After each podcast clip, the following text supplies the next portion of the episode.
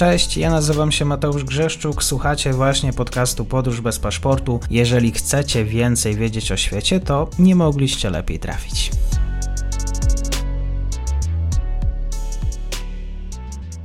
Partnerem odcinka jest Oanda, TMS Brokers, dom maklerski obecny na rynku już od ponad 20 lat. W opisie odcinka znajdziecie link do aplikacji, której możecie otworzyć konto maklerskie i grać na giełdzie, a wcześniej potrenować na koncie demonstracyjnym. Jeżeli otworzycie konto za pośrednictwem tego linku, dostaniecie na start książkę o tematyce inwestycyjnej. Zapraszam, Mateusz.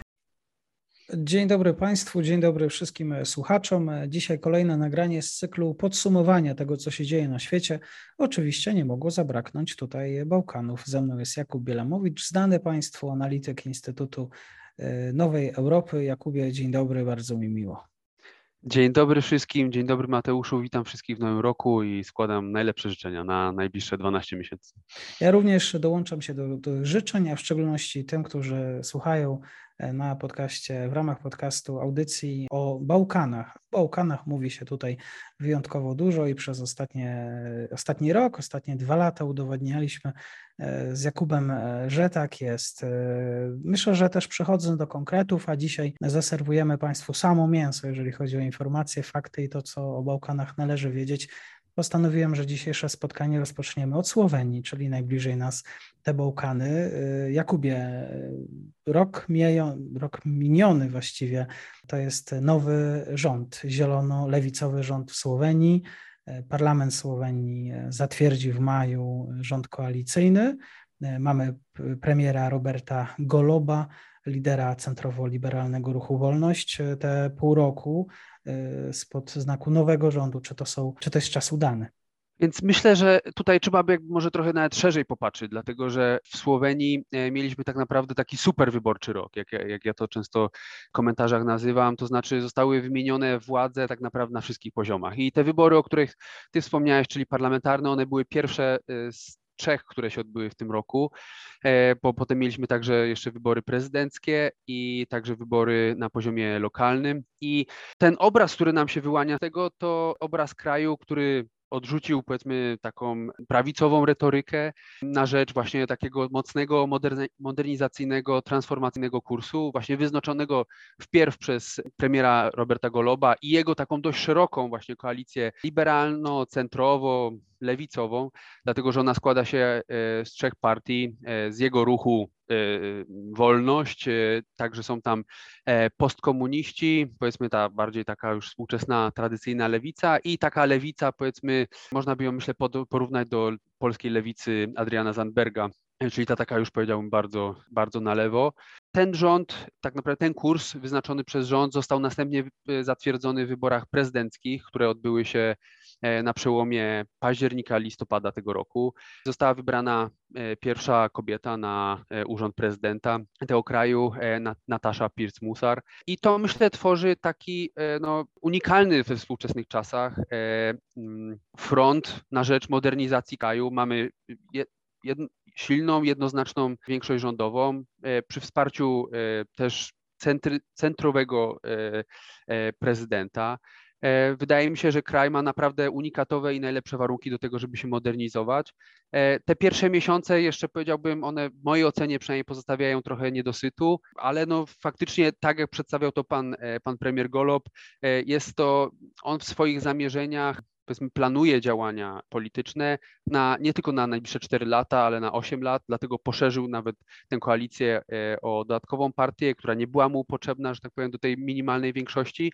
I myślę, że teraz właśnie już po, po zakończonym całym cyklu wyborczym no, przyjdzie czas e, no, rozliczenia z tych, e, z tych obietnic. To, co do tej pory mamy e, w Słowenii, to małżeństwa homoseksualne. Faktycznie w tym ostatnim półroczu udało się tę reformę przeprowadzić przy wykorzystaniu właśnie tego nowego, nowego frontu, nowej większości politycznej i wydaje się, że jest to jedyny kraj w, w tym regionie, który tę reformę przeprowadził. Myślę, że czas przyjdzie na zmierzenie się z tematami gospodarczymi, także właśnie z transformacją energetyczną. Wiele zostało powiedziane o takich, powiedziałbym, akcentach środowiskowych. Myślę, że jeszcze trochę czasu nam potrzeba. Myślę, że ten już 2023 rok, który się zaczął, no, upłynie pod znakiem właśnie weryfikacji obietnic wyborczych. Słuchaczy, którzy są zainteresowani tematyką słoweńską, zapraszam do naszego poprzedniego podcastu. Słowenia mentalno, jak, mentalnie jak daleko, jest daleko od Rosji, Ukrainy, również o tym, że Słowenia idzie w ten europejski mainstream, jak to y, wspominałeś. Rozmawialiśmy wtedy o wyborach prezydenckich właśnie, które miały miejsce w listopadzie. To może jeszcze jeden wątek. Słowenia mi przez ten rok kojarzyła się bardzo mocno z wątkami gazowymi. Słowenia tutaj dyskutowała, rozmawiała z Węgrami, rozmawiała oczywiście z Algierią. Jakbym mógł Cię poprosić o rozwinięcie.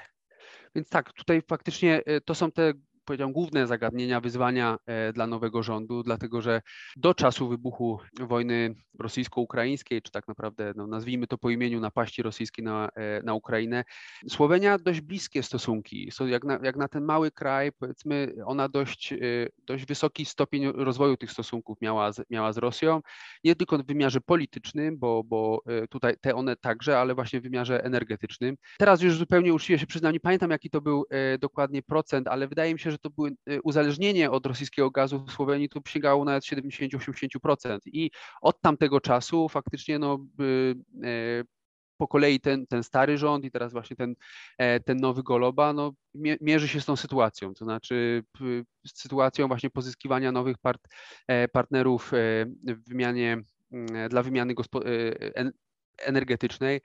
E, ostatnio właśnie mieliśmy wizytę e, słoweńskich władz e, w Algierii, właśnie po to, żeby z tamtego, z tego, kierunku czerpać teraz gaz.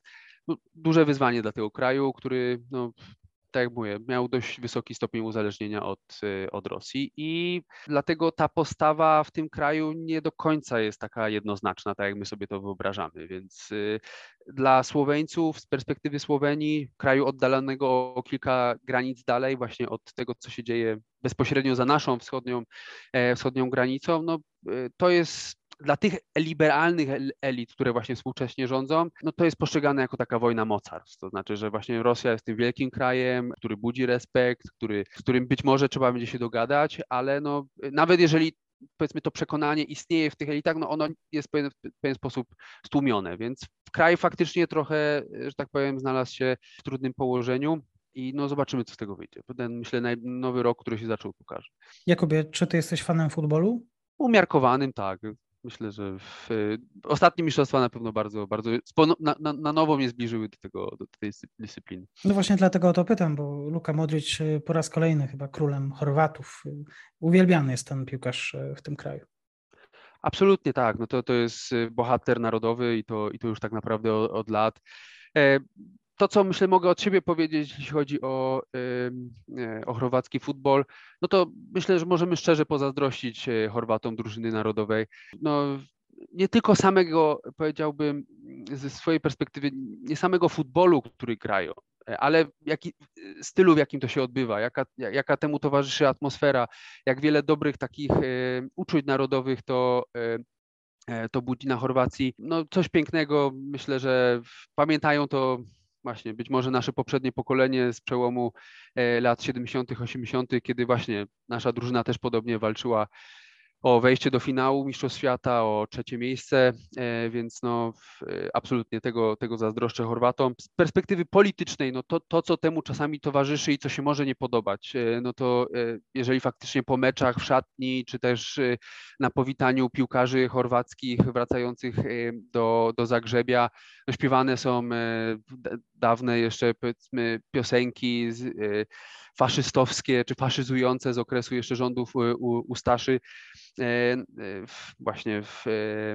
w okresie e, faszystowskiej Chorwacji, no to, to się może nie podobać, e, budzi na pewno w regionie i wśród analityków no, złe odczucia, oburzenie, ale to starałem się, żeby faktycznie te mistrzostwa, one przede wszystkim były obserwowane z z punktu widzenia sportowego i tak sam też starałem się w swoim prywatnym zakresie do tego e, podchodzić, nie przypisując już do ty, e, tym wydarzeniom jakiejś e, jakiegoś kontekstu politycznego, mimo że nie dało się od tego uciec, tak samo właśnie w przypadku Chorwacji, jak i, jak i Serbii, gdzie też padały pewne nacjonalistyczne hasła i, i takie wydarzyły się pomniejsze skandale w odniesieniu do wydarzeń w Kosowie, ale dla mnie to było przede wszystkim wydarzenie sportowe i z takiego punktu widzenia starałem się je śledzić, przeżywać, obserwować.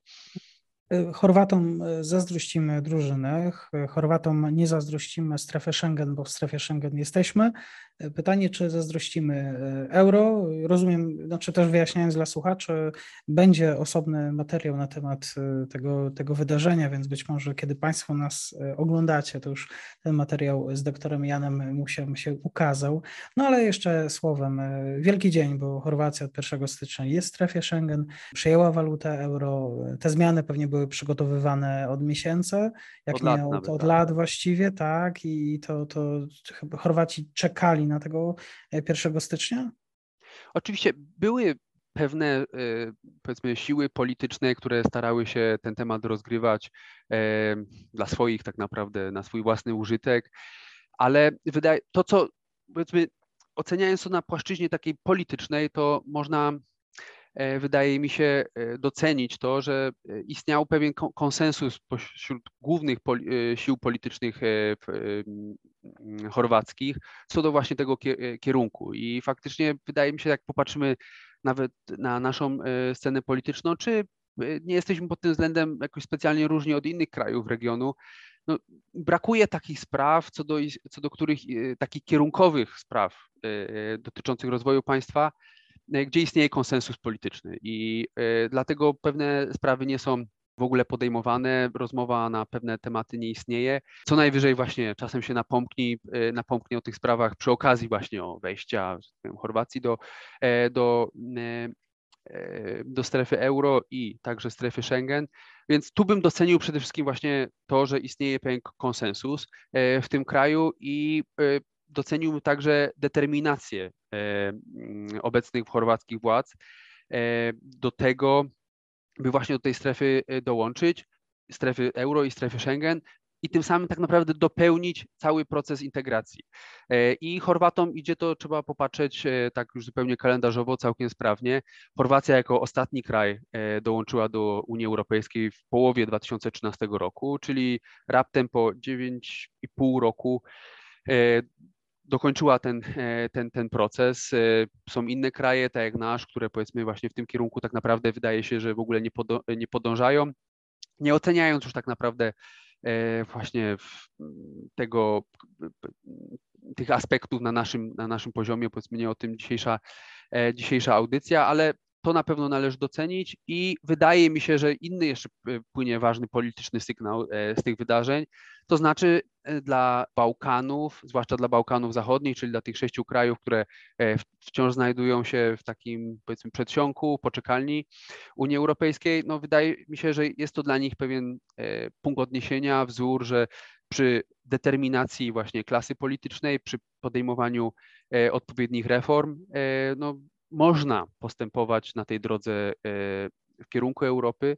I wydaje mi się, że właśnie Chorwacja no, tym samym znalazła się e, w, e, w takim czonie, e, czonie krajów europejskich, mimo że jest to kraj niewielki, ale w tych, w tych niewielkich rozmiarach wykorzystujący swój potencjał zarówno od tej takiej, powiedziałem, trochę soft power, to znaczy właśnie piłka nożna, turystyka, ale także politycznie bardzo mocno prący w kierunku Europy. Warto też zaznaczyć, że w Zagrzebiu rządzi premier Andrzej Plenkowicz z partii HDZ, ona jest bardzo mocno stowarzyszona, e, ona jest członkiem Europejskiej Partii e, Ludowej, utrzymuje bardzo bliskie relacje właśnie z, choćby nawet z elitami politycznymi Niemiec, więc Chorwacja jest blisko na pewno tych, tych wydarzeń i cały czas konsekwentnie w tym kierunku podąża gratulacje dla, dla tego kraju, mhm. bez dwóch zdań. Ciekawym wątkiem oczywiście, y, żeby jeszcze porozmawiać o Chorwacji chwilkę, jest e, prezydent Chorwacji, który mówi Ukrainie bardzo często nie. E, tłumaczę, że to jest udział w wojnie, bo chodzi o właściwie pomoc, pomoc Chorwacji dla Ukrainy, więc jeszcze chwilę, chwilę wyjaśnienia Zoran Milanowicz. Dokładnie tak. Zoran Milanowicz, faktycznie on kilka razy dał w ciągu zeszłego roku o sobie usłyszeć. I tu bym tak naprawdę wymienił e, dwie płaszczyzny, e, bo e, zarówno on jest tak może już tak dwa słowa o nim szerzej, żebyśmy zrozumieli. On, on był premierem wcześniej wcześniej Chorwacji, to przez szereg lat, zdaje się od 2011 do 2016. On wywodzi się z tej postkomunistycznej e, partii socjaldemokratycznej e, Chorwacji i do, tej, do czasu wyborów prezydenckich w 2020 roku no był głównie, że tak powiem, z tym nurtem utożsamiany e, tej takiej powiedziałbym centrowo, centrowej, trochę takiej postkomunistycznej lewicy ale faktycznie od momentu objęcia urzędu prezydenta, czyli tak jak mówię, to już było 2-3 lata temu, e, no, coraz bardziej czerpie z takiego repertuaru sił prawicowych, populistycznych i e, w, w, ta, w tym momencie tak naprawdę przez ostatni rok na, na, na, pewno trwał taki wyścig pomiędzy właśnie obozem prezydenckim Zorana Milanowicza a obozem rządowym na Chorwacji. E, trwał wyścig o to, kto bardziej, że tak powiem, e, przedstawi się jako ten dbający o interesy bośniackich e, Chorwatów z sąsiedniego kraju, które, którzy są, tak powiedzmy, aktorami wielu, wielu kryzysów w tym sąsiednim kraju. I tutaj pomiędzy tymi dwoma obozami trwał taki wyścig, kto bardziej, że tak powiem, będzie zabiegał o realizację właśnie interes, interesów chorwackiej diaspory w Bośni i Hercegowinie. E, I mieliśmy tu takie tak naprawdę dwie, dwie próby e, e, jedną najpoważniejszą próbę no, wpłynięcia na tą sytuację także na arenie międzynarodowej, to znaczy wtedy, kiedy lo, ważyły się losy członkostwa rozszerzenia NATO o Finlandię i Szwecję, wtedy Zoran Milanowicz E, zapowiedział, że on zawetuje tą decyzję, jeżeli jednocześnie nie uda się e, przeprowadzić korzystnych dla Chorwatów w Bośni i Hercegowinie e, zmian w prawie wyborczym. No i faktycznie to spotkało się, że tak powiem, z dużym, z dużym oburzeniem. Po pierwsze, że właśnie z jednej strony realizuje on interesy i scenariusz napisany cyrylicą w Moskwie, a po drugie, no, wykorzystuje tak naprawdę pozycję Chorwacji, e, już powiedzmy to jej zakotwiczenie w strukturach zachodnich, no w, e, niezgodnie z, z, celem tak naprawdę. No, celem e, funkcjonowania czy to w Unii Europejskiej, czy w, w NATO no, nie jest blokowanie rozszerzenia tych organizacji, w przypadku nie, braku realizacji y, postulatów no, własnego kraju, czy powiedzmy krajów nawet y, krajów sąsiednich. Więc to było, spotkało się z dużym oburzeniem. E, ostatecznie oczywiście tego nie zablokował. Decyzja i tak była podejmowana tak naprawdę na poziomie rządu i parlamentu, e, więc no to był taki powiedzmy zabieg czysto polityczny, głównie na użytek wewnętrzny i na użytek właśnie e, Chorwatów w sąsiedniej Bośni. No i oczywiście też mieliśmy przez ten rok szereg wypowiedzi Zorana Milanowicza, e, choćby nawet podważających, czy powiedzmy e, w pewien sposób e, poddających wątpliwość kwestie masakry, zbrodni ludobójstwa w Srebrenicy, plus wiele innych takich właśnie powiedzmy wypowiedzi faszyzujących. No, powiedzmy tak, no, wydaje mi się, że on po prostu buduje w pewien sposób trochę pozycję trochę grunt pod wybory prezydenckie, które odbędą się e, niebawem w Chorwacji. Wydaje mi się, że to będzie przyszły rok lub ten następny. E, no wiadomo, powiedzmy, rusza z tych powiedzmy pozycji, zaczął z tych pozycji e, lewicowych, no próbuje trochę podebrać prawicy elektoratu właśnie z jej podwórka. No tak bym to interpretował. No, odbywa się to niestety w taki no, brudny, toporny sposób, no, który wydaje mi się, że większość analityków wydarzeń na, na Bałkanach no, po prostu odrzucę. Oczywiście. E, przechodzimy zatem do sąsiada Bośni i Hercegowina, również e, mocne, mocne zakończenie roku, bo po sześciu latach staranie kraj otrzyma status państwa kandydującego do Unii Europejskiej. E, oczywiście znamy i wiemy, jak Bośnia i Hercegowina jest państwem niestabilnym i o tym też również rozmawialiśmy w trakcie ostatniego roku, o tych rzeczywiście trudnych relacjach również e, z Rosją. Jakubie, e, to, to jest dosyć duże wyzwanie stojące przed tym e, krajem. Absolutnie tak. To ten kraj jest w zasadzie ciężko byłoby w sumie wskazać, jeżeli mówimy o kryzysach, to powiedzmy, często się powiedzmy, słowo kryzys jest odmieniane przez wszelkie, wszelkie przy, przypadki powiedzmy w ogóle rozmawiając o, o współczesnym świecie, a już w odniesieniu do Bałkanów i Bośni i Hercegowiny e, szczególnie, no ciężko byłoby wskazać okres, czas, kiedy ten kraj nie znajdował się w kryzysie. Więc ja dlatego mówię, że to są powiedzmy pewne takie nawet wzmożenia tych, tych kryzysów i, i, i ten ostatni e, rok na pewno, na pewno w to obfitował. E, zaczęło się jeszcze właśnie przed wybuchem wojny w Ukrainie. Zaczęło się tak naprawdę od e, takich działań e, na rzecz secesji, na czele których e, stał Milorad Dodik, uzyskiwał w tym celu poparcie właśnie Moskwy i podejmował działania na rzecz powiedzmy, przekazania pewnych centralnych kompetencji tego państwa, właśnie, czyli powiedzmy z poziomu Sarajewa do Banialuki, czyli powiedzmy stolicy E, stolicy e, Republiki Serbskiej, czyli tej, tej części Bośni i Hercegowiny, która jest e, w głównej mierze zamieszkana przez bośniackich Serbów, gdzie on ma powiedzmy ten swój polityczny matecznik. I zaczęło się od podejmowania pewnych kroków na poziomie parlamentarnych, na poziomie parlamentarnym.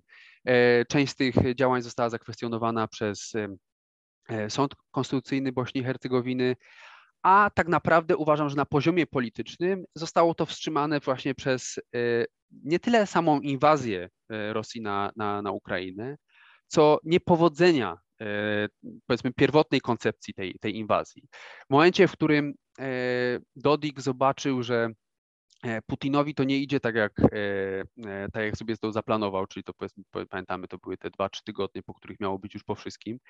E, to Dodik się cofnął, dlatego że zauważył, że powiedzmy jego główny patron e, polityczny, który go wspiera właśnie e, w tych działaniach destabilizacyjnych, secesjonistycznych, no to po prostu się, po prostu się wycofał i on wtedy nawet otwarcie powiedział, że ta jego secesja, czyli ta walka o przekazanie kolejnych funkcji państwa na poziom właśnie Republiki Serbskiej, zostaje, zostaje wstrzymana na co najmniej do czasu po wyborach lub do przyszłego roku. I wydaje mi się, że pewne już są powiedzmy, sygnały, sygnały płyną w tym momencie z Bośni, że część tych działań wróci właśnie w nowym roku, ale uważam, że jest to dość sprzęgnięte właśnie z tym, co się dzieje w Ukrainie. Jeżeli tam w jakiś powiedzmy nieoczekiwany, niepożądany przez nas sposób zmieniłaby się, że tak powiem, sytuacja, E, no to wydaje mi się, że Dodik wtedy też mógłby e, nabrać z powrotem wiatru w żagle, ale do tego czasu wydaje mi się, że pozostanie to w takiej warstwie politycznej, retorycznej. I faktycznie, tak jak już wspomniałem, mieliśmy też e, wybory, wybory generalne w Bośni i Hercegowinie, wybory, które, z którymi były wiązane pewne nadzieje na to, że zostaną wyłonione być może bardziej takie obywatelskie, pannarodowe ruchy probośniackie, to znaczy te, które, że tak powiem, opowiadają się za wzmocnieniem E, państwa Bośnia i Hercegowina na poziomie właśnie e, państwowym, e, całego państwa.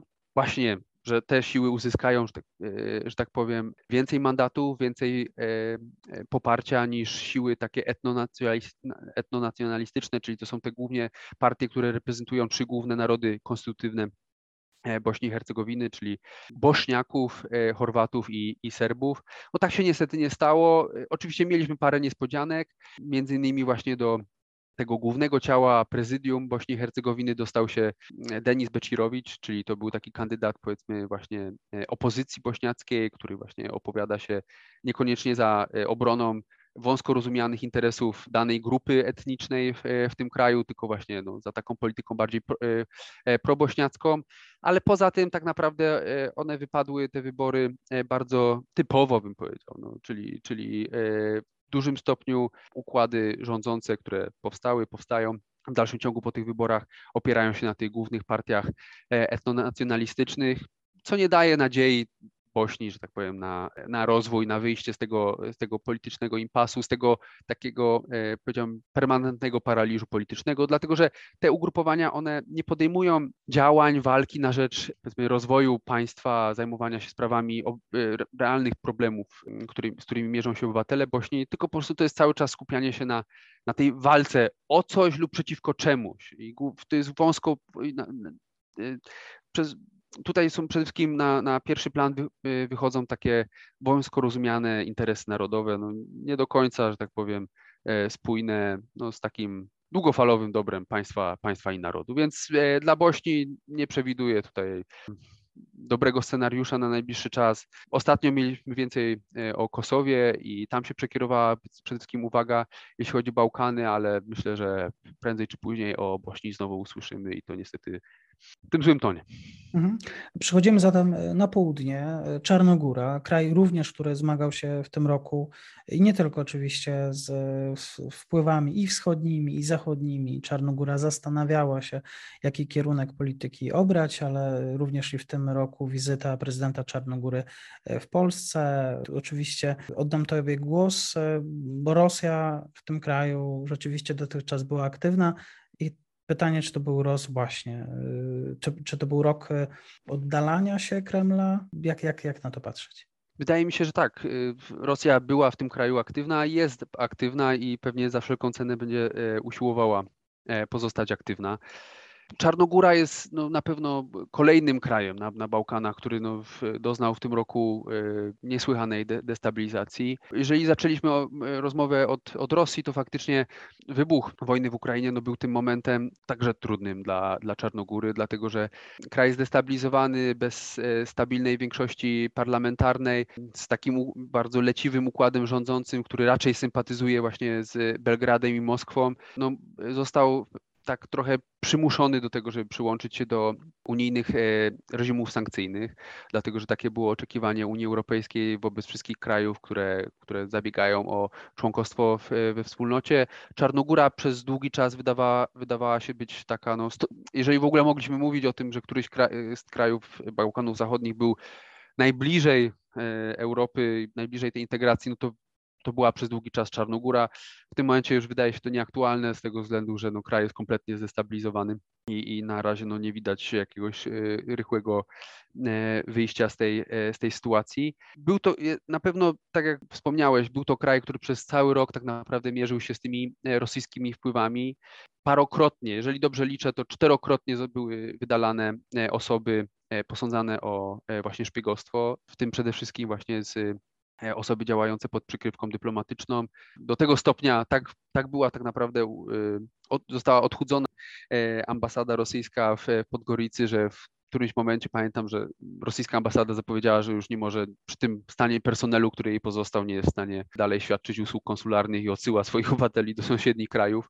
Więc no, to pokazuje, myślę, skalę nadużyć ze strony Rosji i skalę także no, infiltracji e, agenturalnej w, w tym kraju.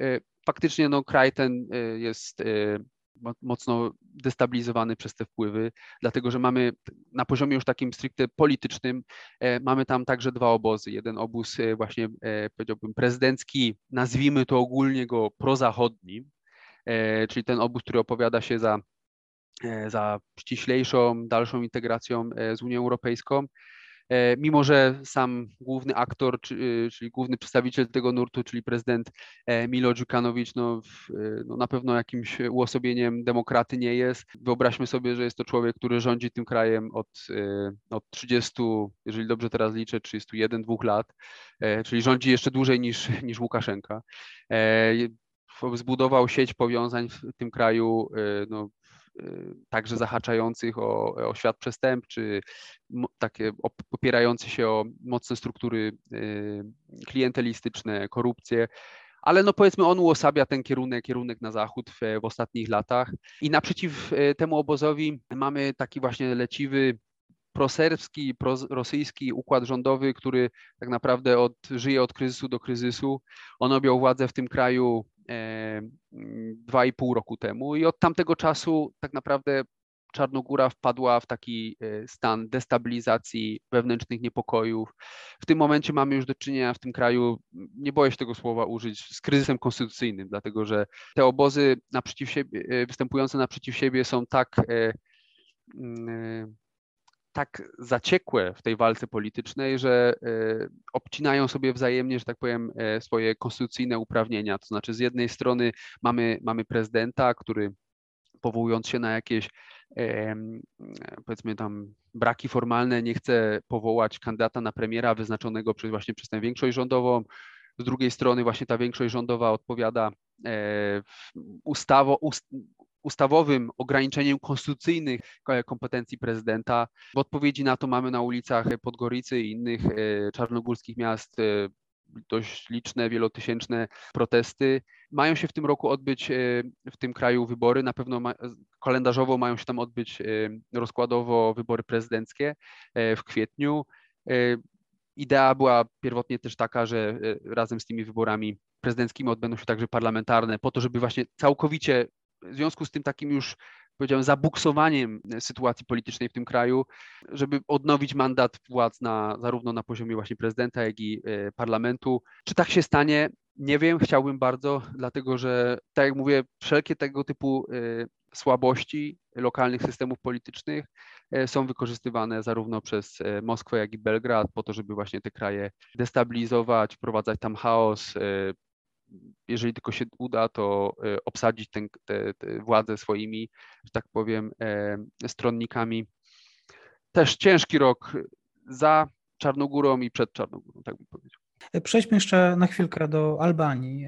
Albania zwykle przynajmniej w moim wyobrażeniu, e, jest krajem, który, e, no krajem bez perspektyw, krajem, z którego wyjeżdża bardzo wiele młodych ludzi, e, krajem, który szybko się wyludnia. Jak z tymi również wyzwaniami radzili sobie, radziły sobie albańskie władze przez ten rok?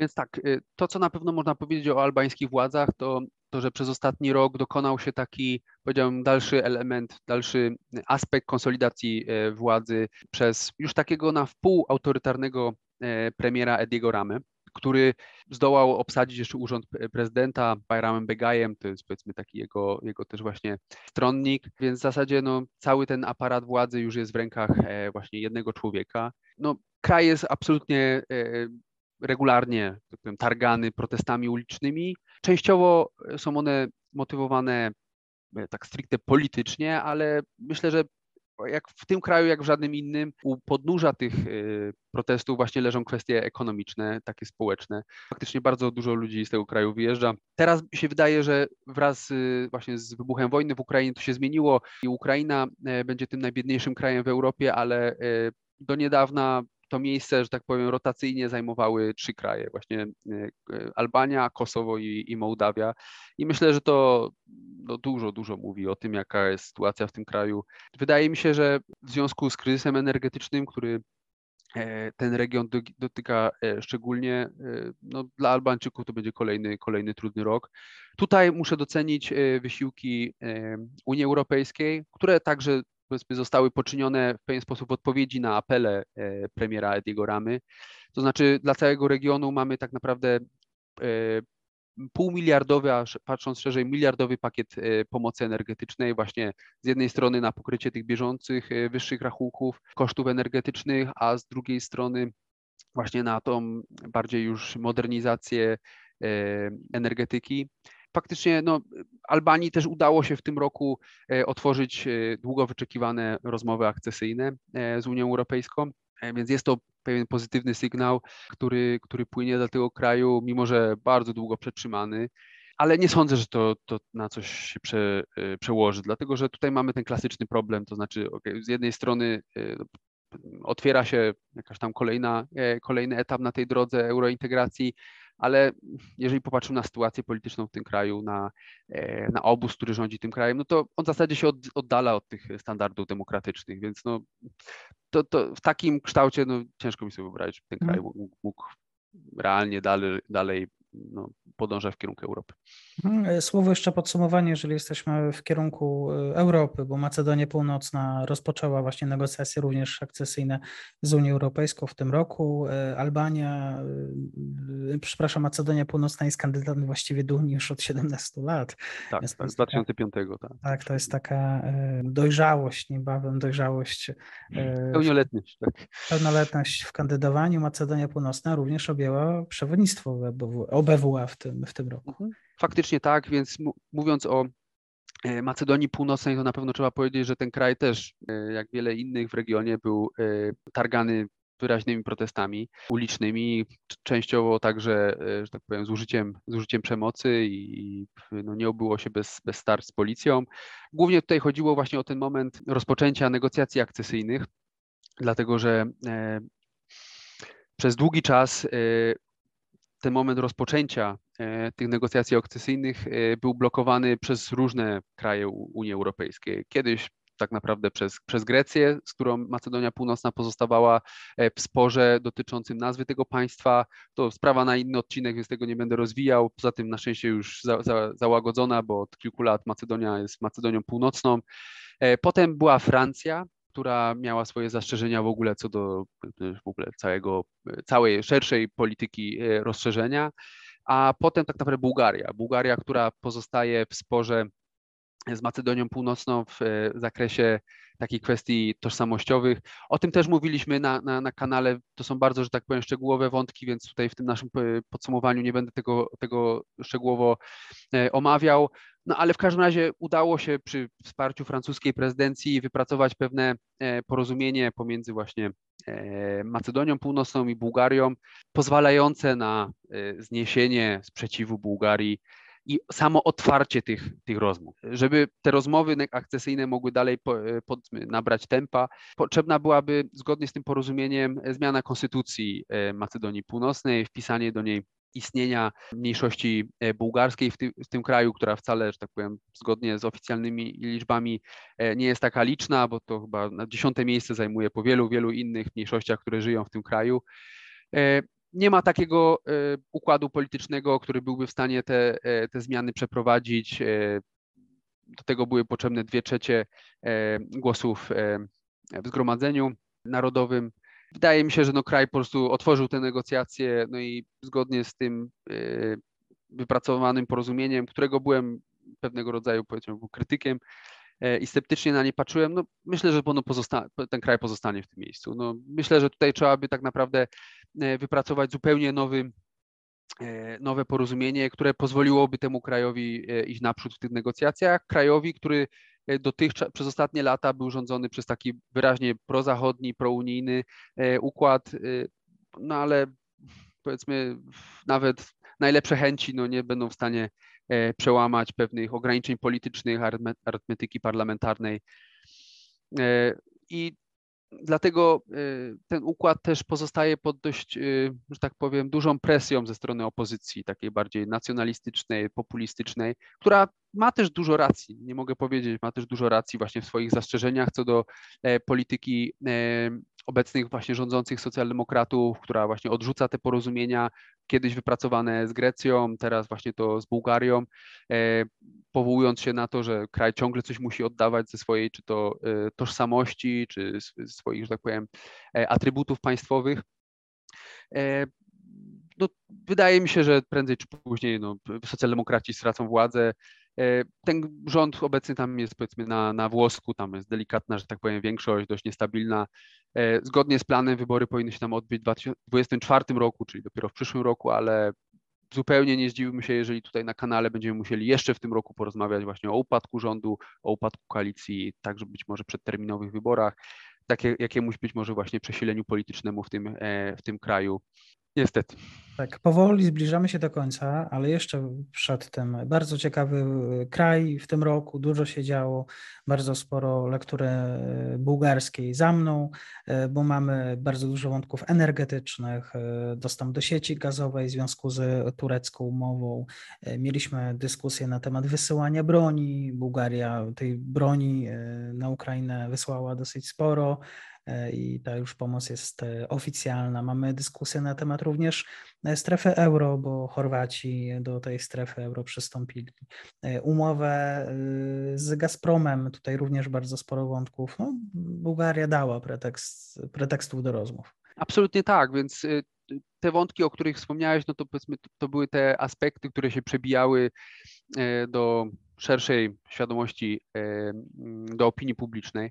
E, a one wynikały tak naprawdę z e, właśnie z, też z kryzysu. To kolejny kraj, który znajduje się w poważnym kryzysie politycznym, e, dlatego że od tak naprawdę od kwietnia 2021 roku, czyli no już powiedzmy prawie, prawie dwa lata, no kraj ten nie jest w stanie wyłonić stabilnego układu rządowego i dlatego no, mieliśmy już od kwietnia 2021 roku. Mieliśmy cztery wybory, czterokrotnie odbywały się w tym kraju wybory parlamentarne. Tylko na pół roku tak naprawdę mieliśmy, mieliśmy rząd Kiryła Petkowa, który właśnie miał to zabarwienie, przynajmniej częściowo, E, bo to też była czteropartyjna koalicja, ale powiedzmy część, połowa z niej co najmniej była właśnie e, mocno ukierunkowana na, e, na zachód, na pomoc Ukrainie. Właśnie Kirył Petkow, były premier, zainwestował w to bardzo dużo kapitału politycznego, właśnie żeby wyrazić to bułgarskie poparcie dla, dla Ukrainy, zarówno jeżeli chodzi o pomoc militarną. Ono odgrywało akurat w przypadku E, Bułgarii, Ukrainy duże znaczenie, dlatego że Bułgaria ma, e, miała e, duże, że tak powiem, zapasy potrzebne Ukrainie właśnie przede wszystkim do sprzętu wojskowego produkcji jeszcze sowieckiej czy, czy postsowieckiej i Bułgaria tutaj odgrywa ważną rolę.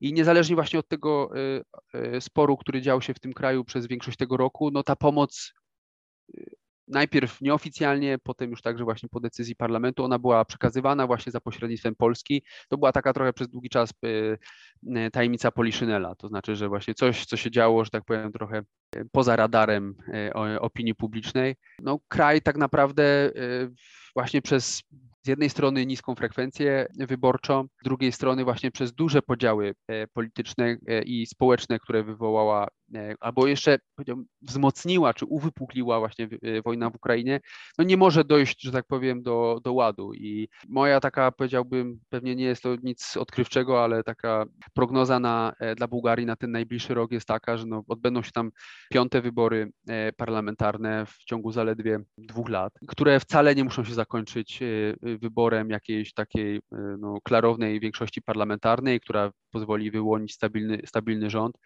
Do tego czasu właśnie e, kraj jest niestety rządzony, tak jest skonstruowana bułgarska e, konstytucja, że kraj jest rządzony przez techniczne rządy prorosyjskiego prezydenta Radewa. I stąd mieliśmy właśnie wiele takich decyzji działań, które no, mogły budzić oburzenie, jak choćby właśnie nawet sprawa Gazpromu i kontraktu gazowego, dlatego że przypomnijmy sobie, że w kwietniu, kiedy e, Gazprom powiedzmy, wprowadził ten swój nowy schemat płatniczy bazujący na, rublach, Polska i Bułgaria była, były wśród tych krajów, które odmówiły oczywiście uczestnictwa w tym nowym e, schemacie płatniczym. W związku z tym Gazprom odciął e, dostawy gazu zarówno do Bułgarii, jak i do, do Polski.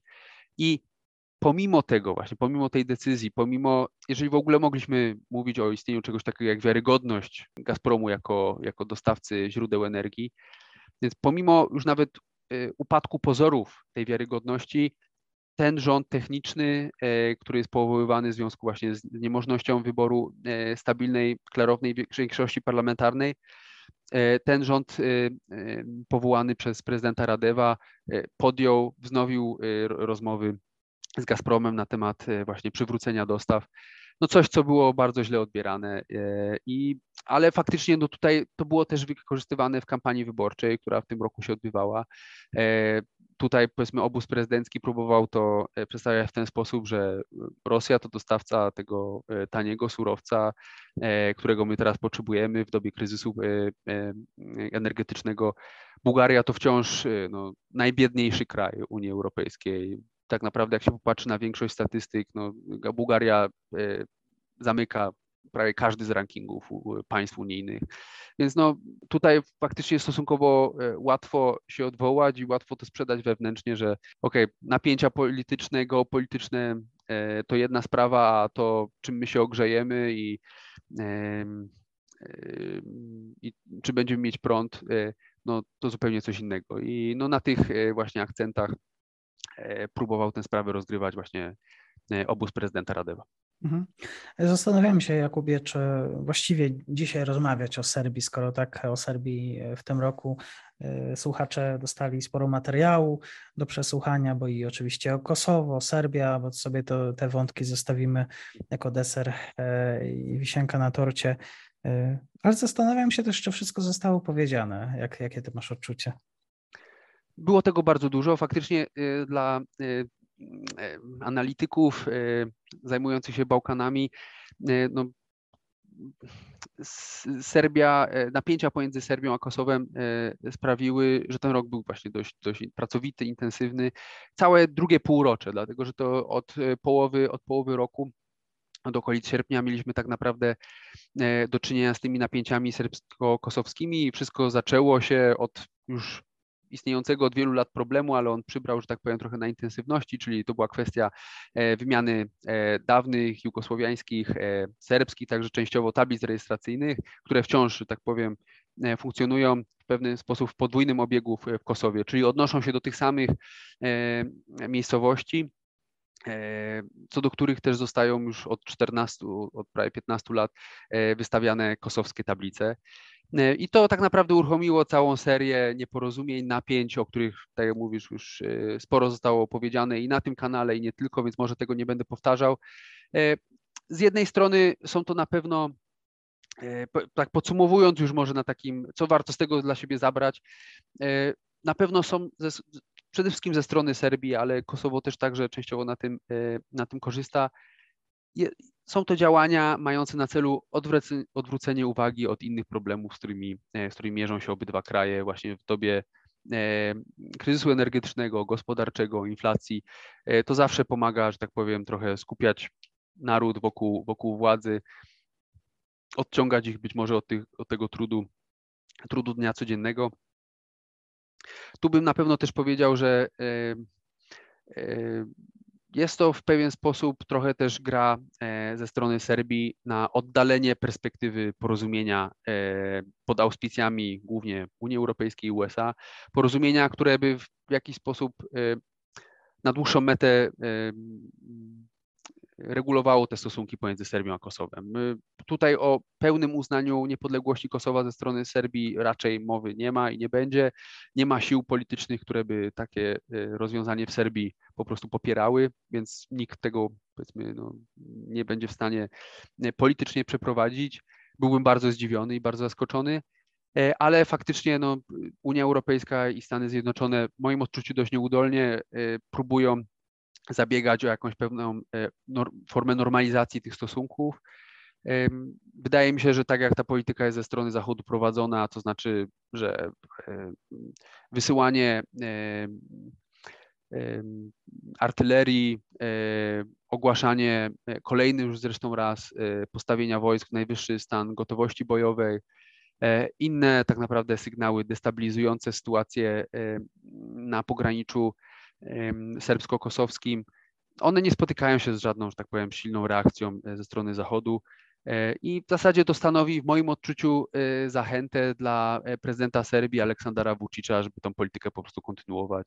I obawiam się, że w tym nowym roku po prostu będziemy mieli do czynienia z kontynuacją tych działań. Po raz kolejny usłyszymy o jakichś incydentach na granicy Kosowa i Serbii, o jakichś potwierdzonych lub niepotwierdzonych wybuchach, o jakimś e, powiedzmy kolejnym zamieszaniu e, z udziałem kosowskich Serbów żyjących na północy Kosowa, dlatego że właśnie on nie ponosi żadnej kary za to i widzi, że ta metoda się sprawdza.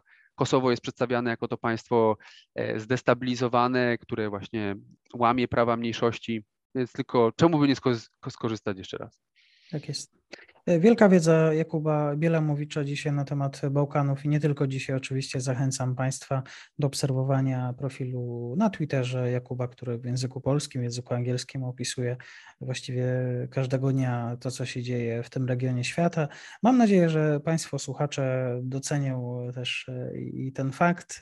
Zapraszam do zadawania swoich pytań w komentarzu, pozostawienia, jak to mówię, łapy w górę. To zawsze też pozwoli na to, żeby materiał nie niósł się dalej, ale Tobie dzisiaj, Jakubie, bardzo dziękuję za Twoją wiedzę i za spotkanie. Bardzo dziękuję, przyjemność po mojej stronie, wszystkiego dobrego i Bałkanom też życzmy wszystkiego dobrego w nowym roku. Wszystkiego dobrego dla Bałkanów i dla Państwa również. I to już koniec na dzisiaj. Zapraszam na profil podcastu Podróż bez paszportu na Facebooku, Instagramie i Twitterze. Zachęcam też do wsparcia mojej pracy na serwisie Patronite oraz Buy Coffee. Do usłyszenia.